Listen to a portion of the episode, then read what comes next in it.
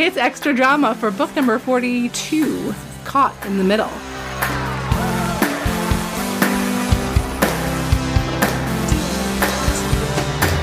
does that make me Miss America? Previously on Sweet Valley Diaries. Mother, she said in a forceful voice, let me tell you exactly what I mean. All my life, you and Daddy have tried to teach me that the most important values are honesty and respect for other people. Well, Manuel Lopez stands for those virtues more than any other boy I've ever met. He is loving, thoughtful, responsible, and more than all that, he's brave. For weeks, he's wanted me to face you, to tell you that we've fallen in love. But I was the coward. Sandra hung her head for a second, then looked intently, first at her mother, then at her father. It's hard for me to admit, but I was ashamed of you two, she said softly. I was ashamed to admit that you could be prejudiced. It was the first time I had to face the fact that you two weren't always perfect. You know, so I'm curious about your thoughts because I I was writing down notes while reading this and I was like, okay, so it ends with this redemption kind of restorative justice arc, but what what made me uh, hesitant uh, and hesitate was how it was kind of couched in Manuel is so perfect. He is so perfect, right? He is like the model minority. And it ends with all along, he's responsible. He takes care of his younger siblings. Uh, time and again, he gives Sandy chance after chance and is so empathetic and deeply understanding because he understands it must be hard for her to buck against her parents because this is her first quote unquote act of rebellion. And at the end, he does this tremendous act of selflessness when he saves her life. And so I was just, it, for me, I couldn't help but think like, you know, there's my 21st century, you know, racial justice lens that thinks, oh, like he's being, his humanity is recognized because he saved her life. And I have to wonder if he didn't save her life, would the Bacon family recognize his humanity?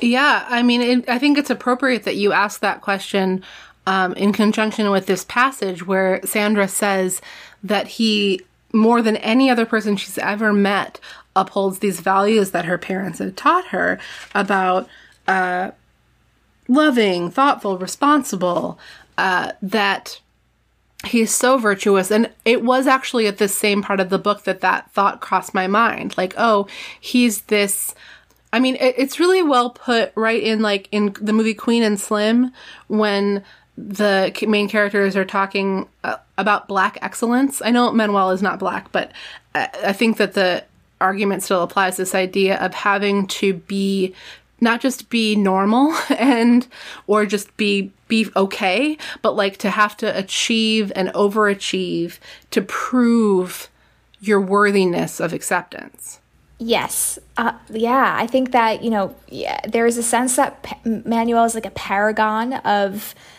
of a person and also quote unquote of a, of a Mexican. And I think I have to say that made me a little unsettled. Just even reading Sandy in the beginning when she was like describing him, hi you know, thinking about him uh, in her consciousness, and she thinks like he was the same age as her, also a junior, but he just acted older, and that was because of the different responsibilities he had, and he was very conscious of setting a good model and example for his younger siblings. And I had to, I was thinking about that idea of excellence for any minority, whether you know it's black excellence, which is a very frequent um, frequently discussed thing and very very true or brown excellence like you know i'm pakistani and muslim and i, I sometimes think about muslims too like you know you have to be a certain kind of way. Um, and so i was just thinking about that in terms of humanity. Um, and when Ma- manuel is finally afforded the humanity that he's been asking sandy to give him and to show him all along and how that happens after his act of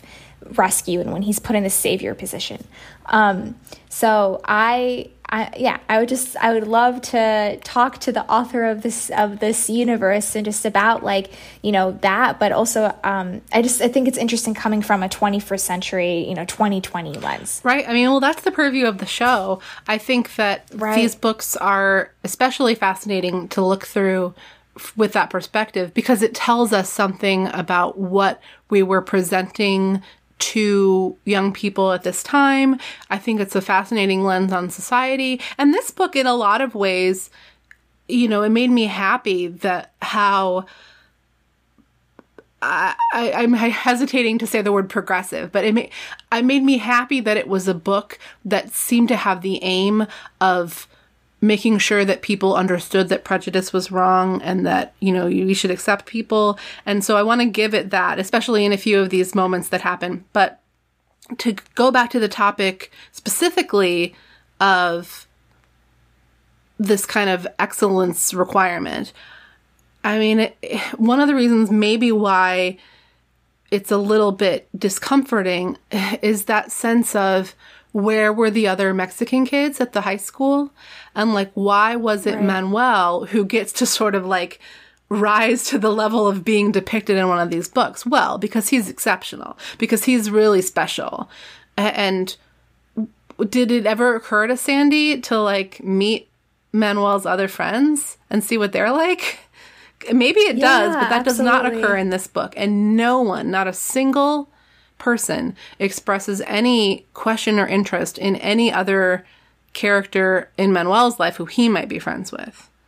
Um, it just does. It's just absolutely. not an area that the book covers. I, am making it sound like I'm uh, I'm whole, taking the characters to task, but really it's just like the idea of the story structure. Like, wouldn't it have been interesting to know even another name? These books, I, I should, these books throw around names like they're pennies, you know, just tossing them into a well. You like, I'm sure I, I could, I felt it. It's very deeply, it's teeming with characters and so populated, which is part of the thrill and pleasure because you can tell when you're just, reading a book, you're you're part of the whole multiverse. Yes, it absolutely is a multiverse. It's such a multiverse, in fact, that uh, there actually are a whole spin-off books that are about the history of Sweet Valley. These saga books called the uh, the Wakefields of Sweet Valley, the Fowlers of Sweet Valley. Um, there is not, alas, like a Lopez is of Sweet Valley. Of course, we did learn that Manuel's parents were from Mexico, so they probably were not Lopez's of Sweet Valley unless Manuel's parents were coming to join some Sweet Valley Lopez's. But, um, but yeah, you're right. This, uh, I-, I thought that when Manuel was had saved Sandy's life, that was when, even as a reader, I was like, okay, well, she can tell them now because he's done this a magnificent thing. So they've got they've got to accept that. And even that excellence still wasn't enough for Sandy at first. Yeah, which is you bring up a good point. And she had time and again, it was really only when only when Manuel was in front of her face and after she after she d- invalidated him, denied ever knowing him that she Oof. I think that the agony or whatever just It's so gross. Um, yeah. was brought to her. Um, but you're right, she really really if there was a line she pushed and pushed and pushed it and practically fell over the cliff herself and then was like, oh, wait, actually. Yeah. um, and uh, yeah. Aisha Bori, thank you so much for having this amazing conversation with me. I am uh, so grateful for you. Well, thank you, Marissa. I am grateful to be here and to dive into the Sweet Valley High universe with you. Uh, you're a good diving partner. I appreciate it. It's like tandem diving, where the two people dive at the same time and then they do a flip together and hopefully land in the water at the same time. Always, always, right there with you. Awesome.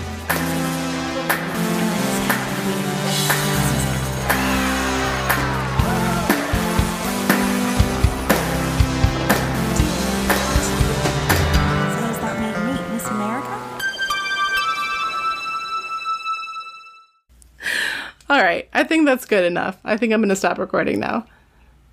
Amazing.